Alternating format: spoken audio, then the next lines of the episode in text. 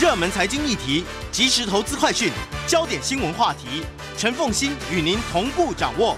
欢迎收听《财经起床号》。Hello，各位听众大家早，欢迎大家来到九八新闻台《财经起床号》节目现场，我是陈凤欣。一周国际经济趋势，在我们线上的是我们的老朋友丁学文。Hello，学文早。凤欣，各位听众大家早安。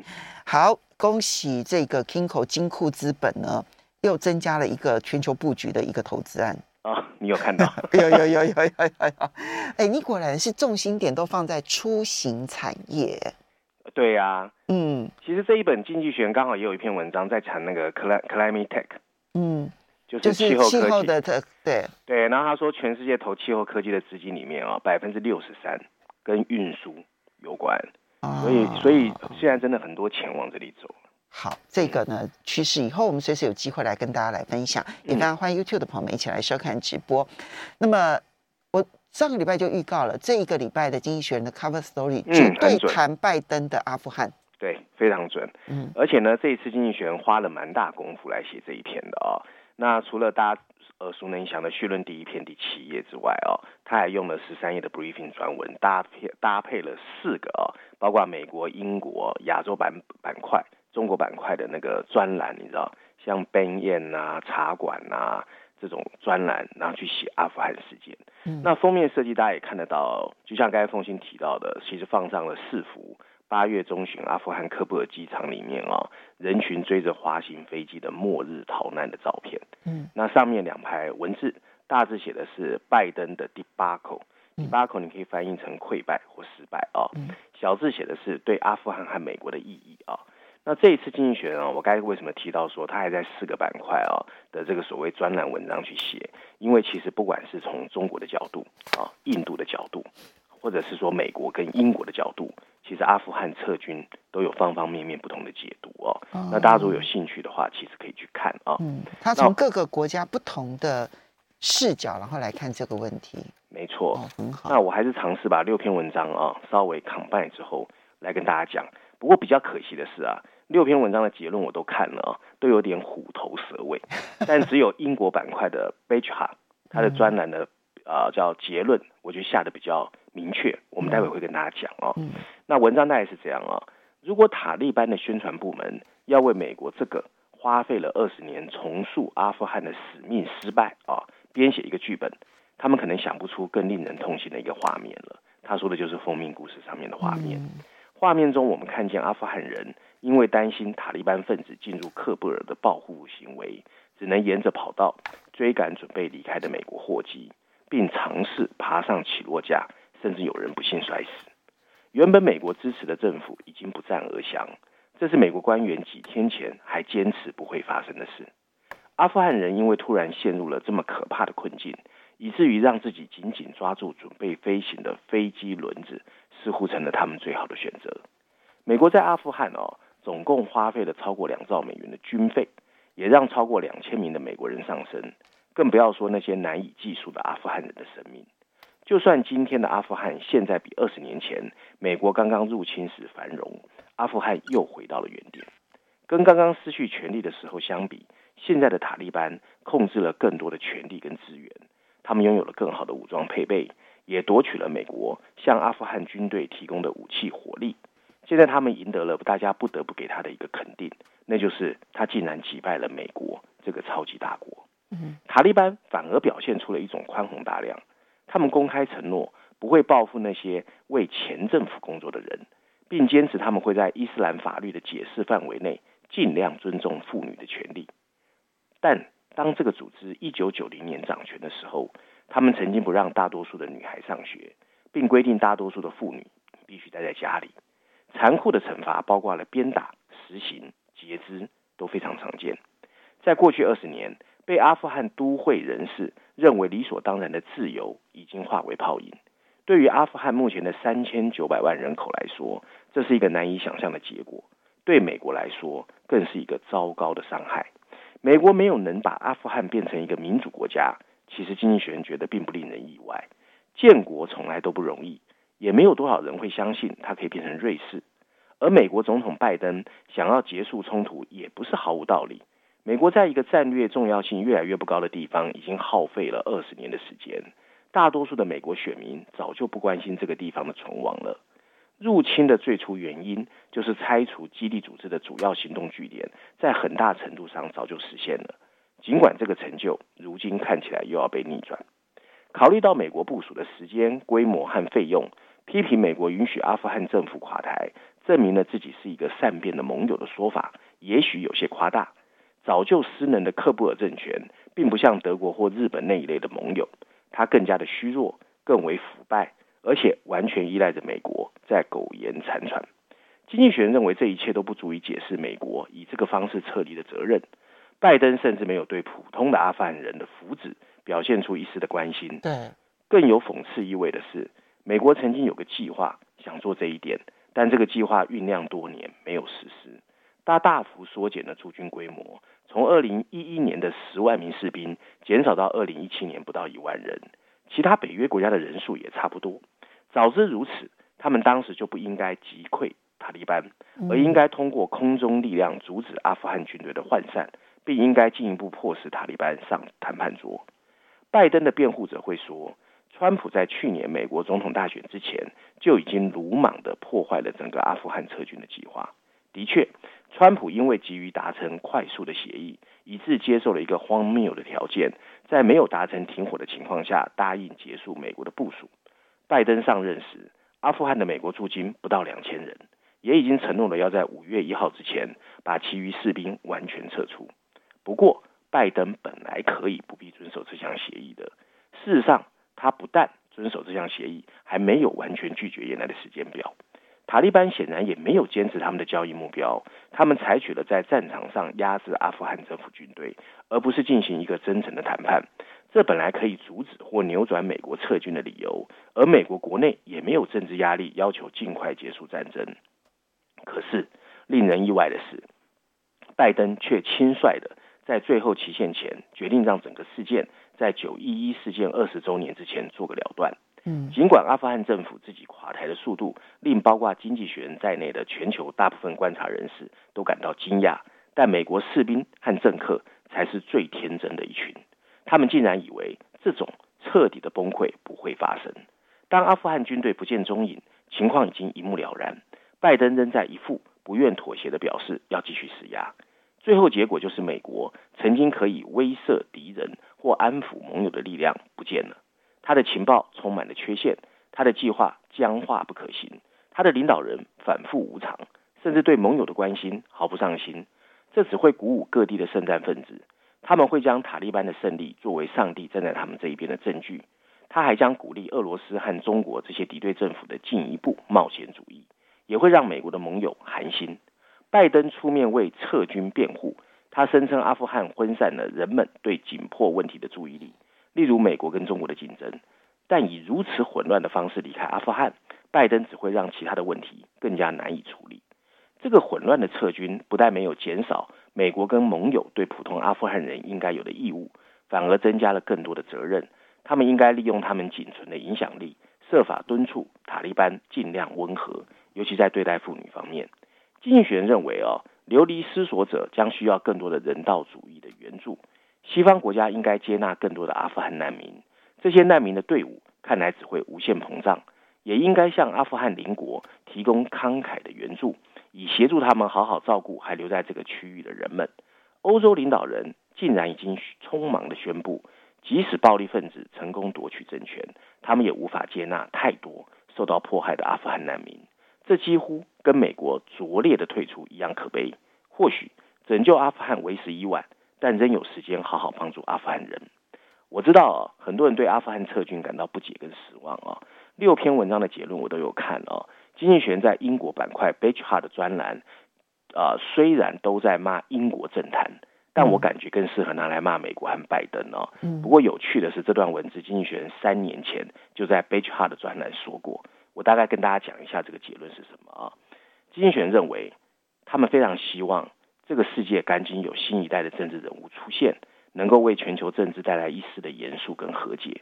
爱国精神早就变成了暗示交易的一环，政治人物的世界观仅局限在像哈佛、牛津、剑桥这些名校或者一些党派的智库里面。民主世界仍然被一群把政治视为游戏，而不是攸关生死的人们所掌控。他们更在乎的是下一次选举的成败以及政治的操作，而不是政策结果的对错。爱国精神将继续被这群从来没有看过军事行动的政治人物所贬抑。他们的外交政策始终建立在自我感觉的良好的基础之上，所以我们才会看见二十年在阿富汗的付出，竟然可以一夕之间就被一个自恋和善变的美国总统完全推倒。哇！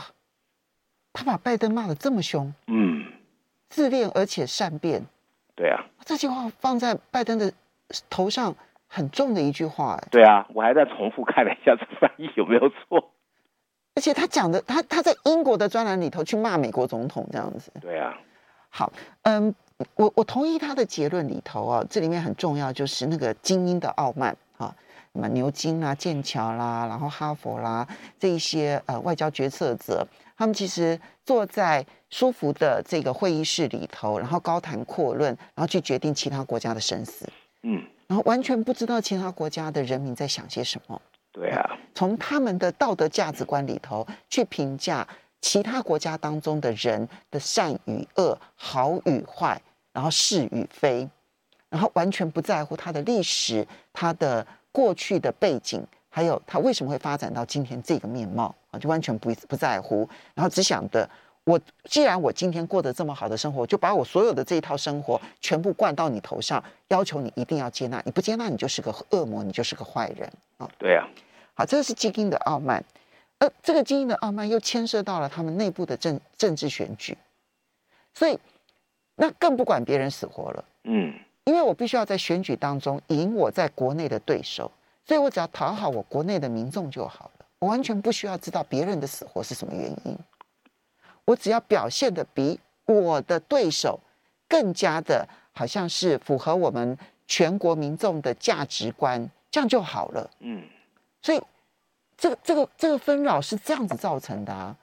你你想想看，这二十年来，当然你可以说这二十年来阿富汗是有进步，哎，请问一下，这二十年二十年来哪一个国家没有一些进步啊？对呀。对不对？你你你能说塔利班如果统治多了这个二十年，它一定会是更糟糕的一个国家吗？Who knows？你真的不知道，嗯，对不对？对，哦、好，所以所以这这个事情，当然它的主要评论还是在于刚刚提到的重点，就是。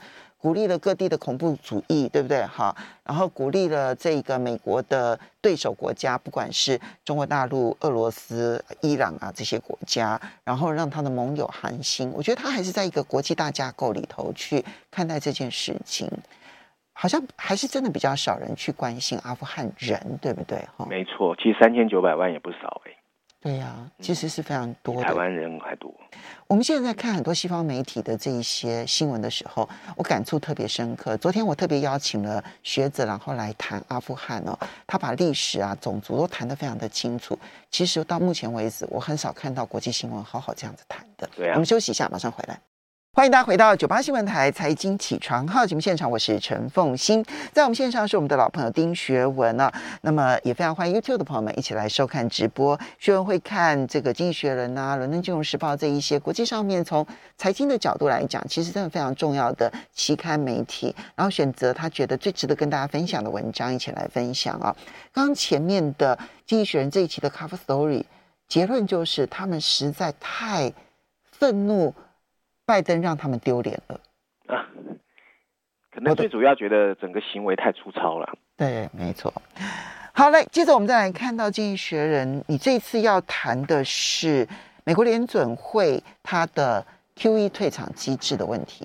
对，其实这是这一本啊，《经济学人》第二个重要的议题，所以他用了三篇文章啊，主要在序论第三篇，还有财经板块，它放在第一篇跟第二篇，角度都不一样。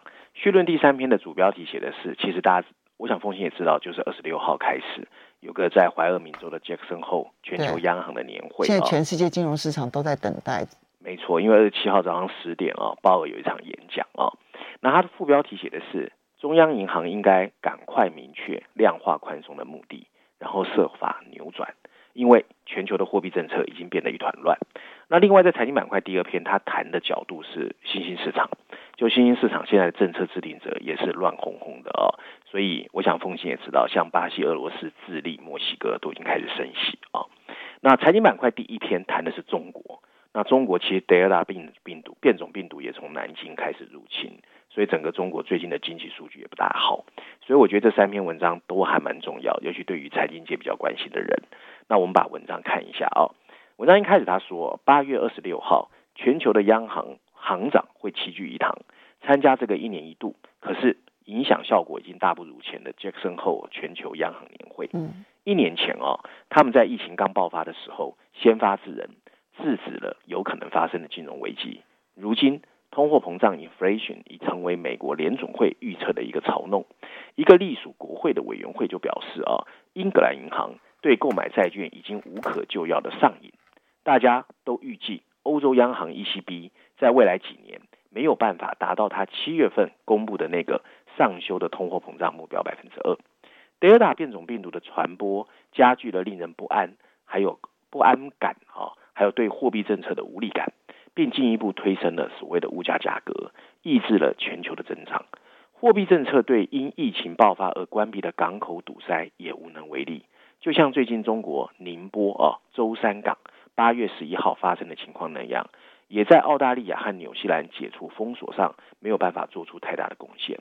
在美国，消费者信心指数在八月份的上半个月下滑，这绝对不是因为缺乏货币政策，即使各国。正在用新创造的货币去购买所谓的长期债券，但各国央行现在面临的最棘手挑战是什么时候以及怎么收回过去一年半的 QE。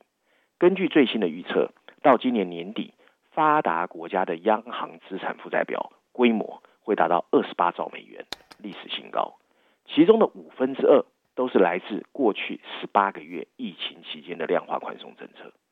批评人士认为。各国央行现在陷入了一种所谓的 QE retard，retard 的意思就是轮回，一种量化宽松的轮回，因为他们持有的债券都朝同一个方向发展，他们在全球金融危机后就开始飙升，而且在疫情来袭之前从来没有下跌过。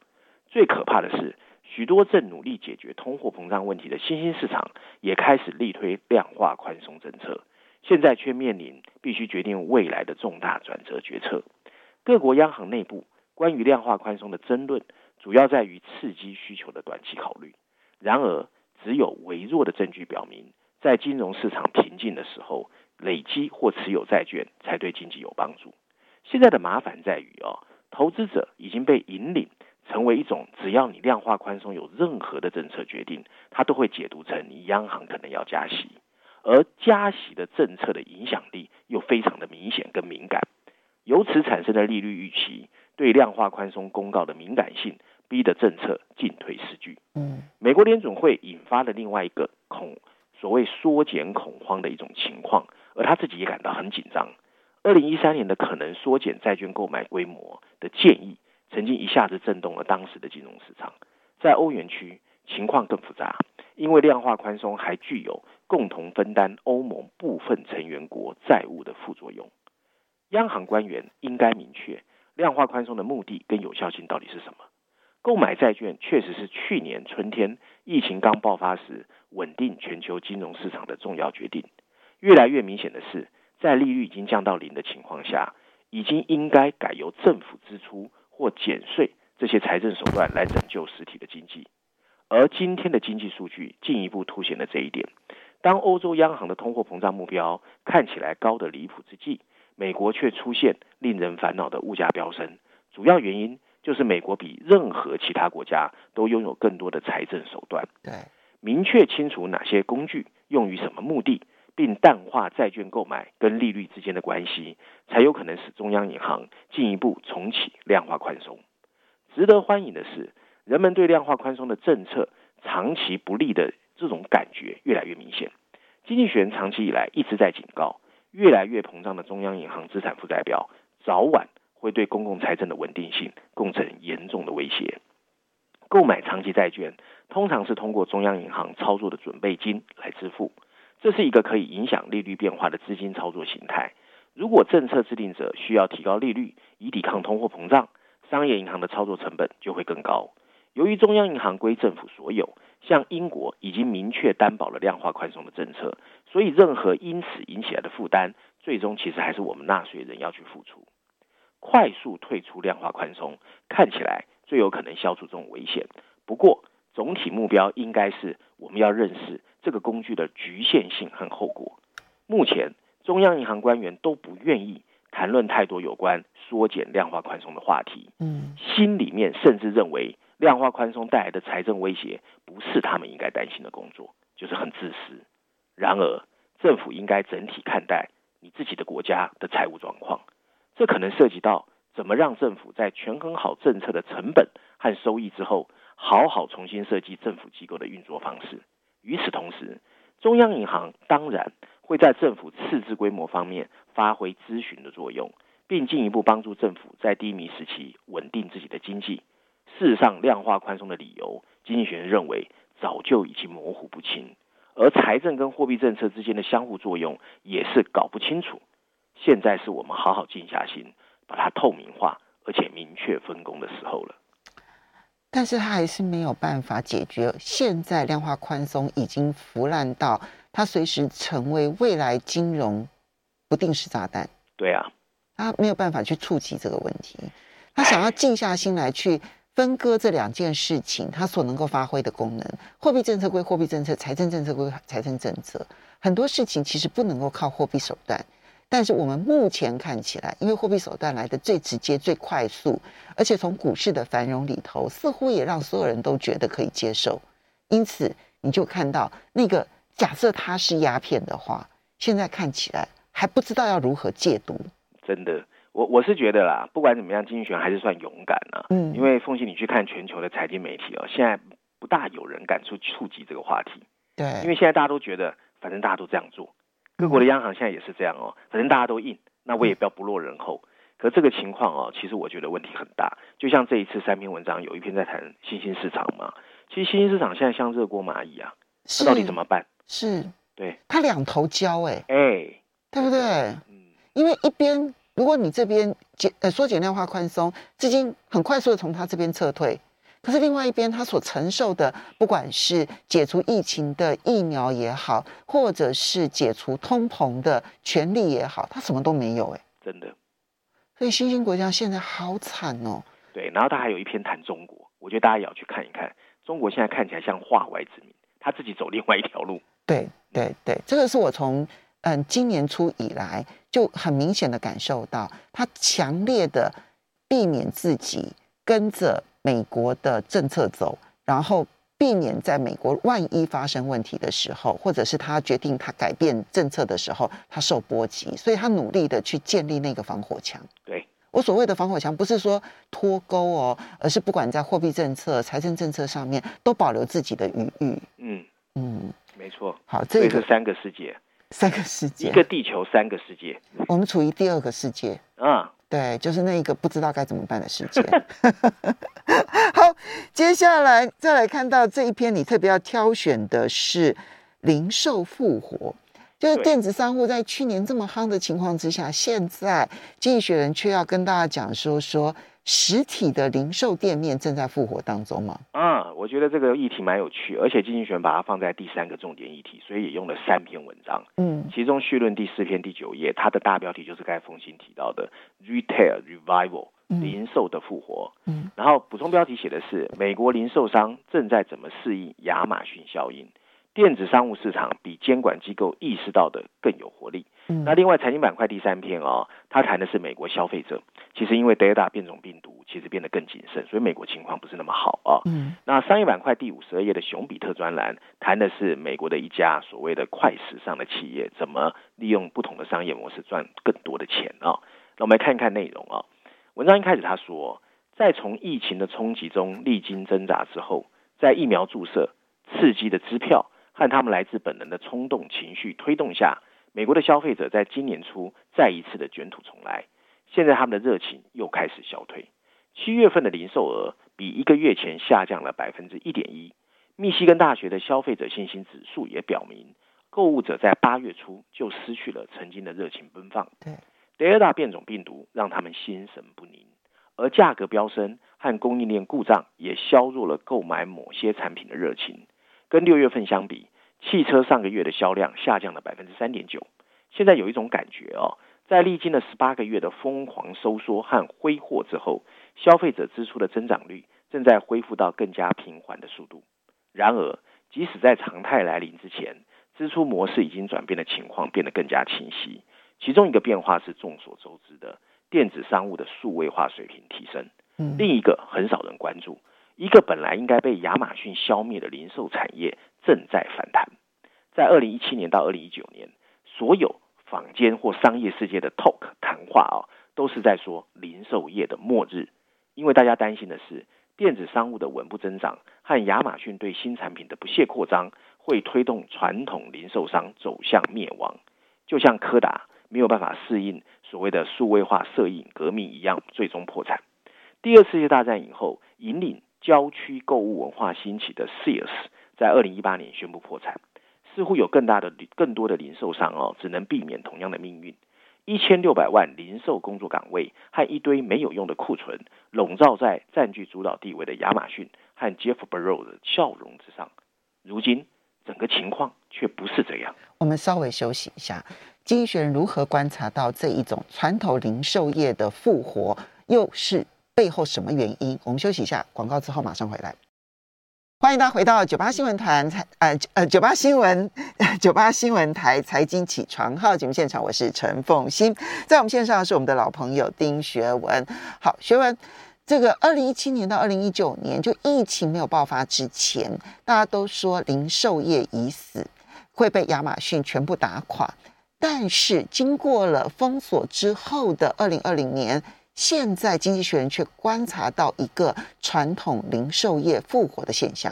对，我们必须承认啊、哦，这一次 COVID-19 真的加速了电子商务销售的转变。根据 JP Morgan 的数据哦，电子商务的销售额从二零一八年的百分之十四，已经上升到今年的超过两成。尽管增长速度在过去几个月有一点放慢，但我们知道这个世界不会再回到过去了。嗯，与此同时。这个产业的产业结构却已经开始不同。亚马逊仍然蓬勃发展，它的电子商务市场的总份额总体大概是百分之四十，远高于这些卖书的某些类别。而购物中心呢，一直在努力吸引以前相同数量的游客，但有一些确实拖欠的债务。尽管如此，亚马逊以外的传统零售业，它的健康情况却比原来预期的要好。例如，美国传统上市零售商的总市值大概是二点五兆美元，已经比二零一八年两年多前高出了百分之八十八。可是它的净总债务啊的负担，从二零一九年底以来一直在减少。零售业的就业人数也只比二零一七年的战后峰值低了百分之四。在这些数位背后，有三种类型的反击，才造成了传统零售业的反弹。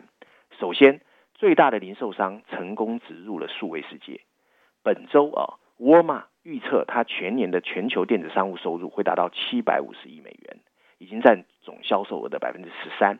它大力推动了设计在线活动，还有利用它商店的一种混合购物的类型，例如你点击就可以取货，还有在线会员资格的推广。它给推出了类似的服务，它的数位销售额现在也占了总数的五分之一，就是百分之二十。第二个反击的做法哦，来自亚马逊的纯数位的一种替代品。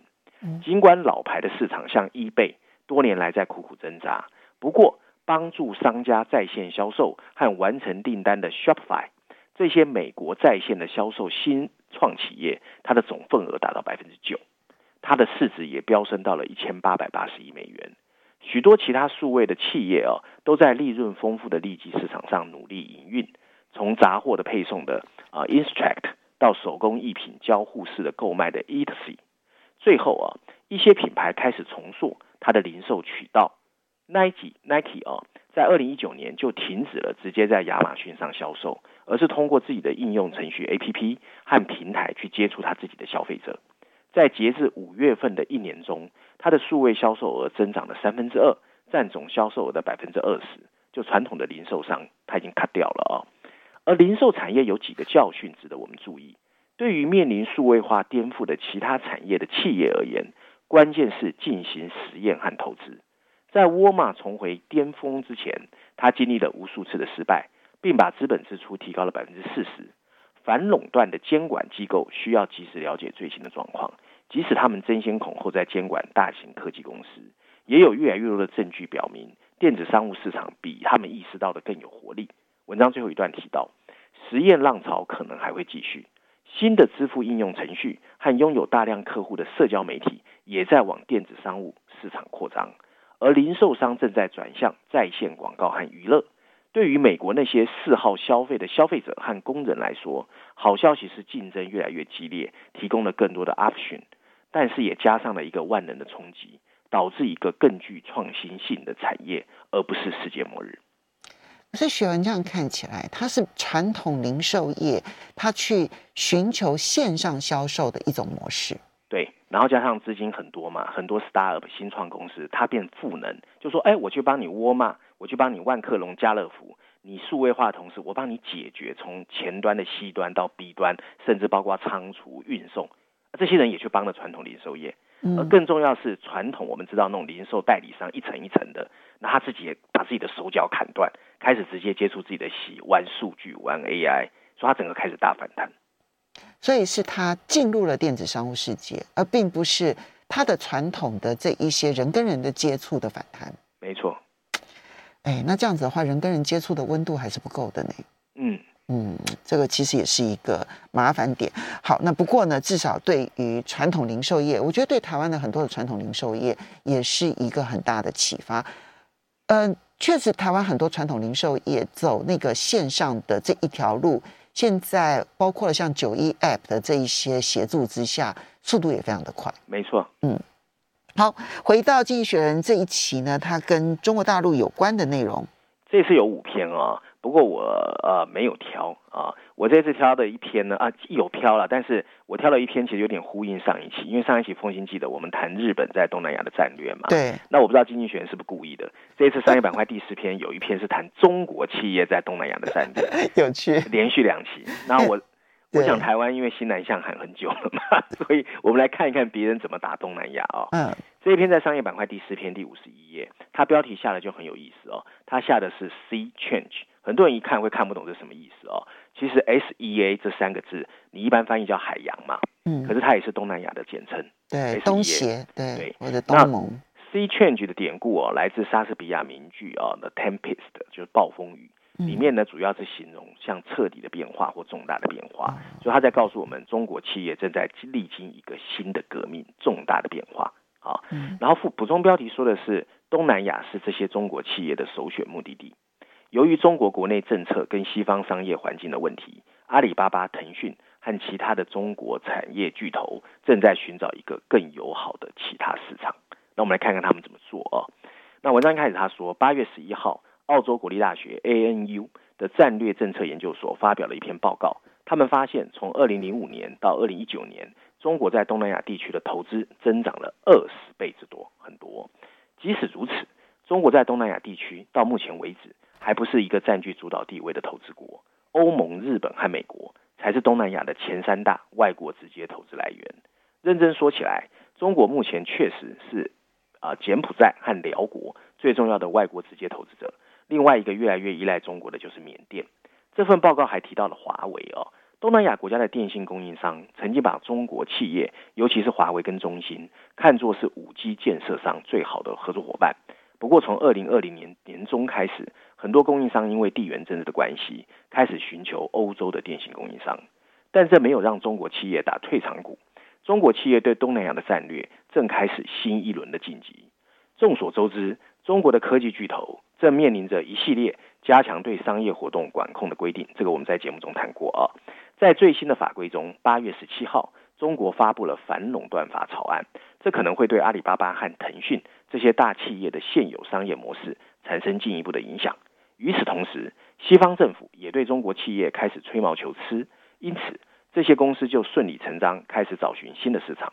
在这种情况下，东南亚地区顺理成章成了这些公司最理想的投资目的地。嗯，事实上，中国企业的外国市场销售额一直相对比较小，因为他们以内需为主。腾讯去年在中国大陆以外地区的收入是五十亿美元，其实不到总收入的百分之八。阿里巴巴的收入更是很少来自国外，所以阿里巴巴从来不愿意费心的发布地域的细分收入。如果他们要开始国际化，东南亚确实最适合。东南亚拥有近七亿的人口，而且是一个快速发展数位化的经济体，而且至关重要的是，这里没有难以克服的强硬的地缘政治障碍。所以中国企业一波又一波的战略都以科技业打头阵，以东南亚为目的地。其中第一个战略是融入当地的资本运作。在对 Lazada 啊，是阿里巴巴持有多数股权的一个电子商务巨头，或者 C Group，腾讯投了二十三 percent，这些东南亚的在线这个独角兽背后都有中国巨头的投资。嗯，去年阿里巴巴在新加坡买了一座被视为新加坡地区的商业中心的五十层楼的一半，而热门短视频抖音，它的未上市者腾讯的拥有者还有字节跳动也纷纷在东南亚设置分支机构，并开始招募东南亚员工。云计算更是带来前所未有的机遇。虽然东南亚的云计算市场总额规模相对较小，一年不到二十亿美元，但到二零二零年已经成长了五成，而且没有放缓的迹象。现在，中国企业在这块不断扩大的蛋糕中占据越来越大的市场份额，并且与美国电子商务的云计算部门 AWS 相比更有优势。根据市场研究公司 Gartner 的数据，二零二零年，腾讯、阿里巴巴和华为。在东南亚和亚太比较小的经济体的云服务市场占有百分之二十二的市场份额，而这个数字跟二零一九年的百分之十八相比，已经大幅上升。腾讯最近还在印尼开设第一个 data center，在泰国开设第二个 data center。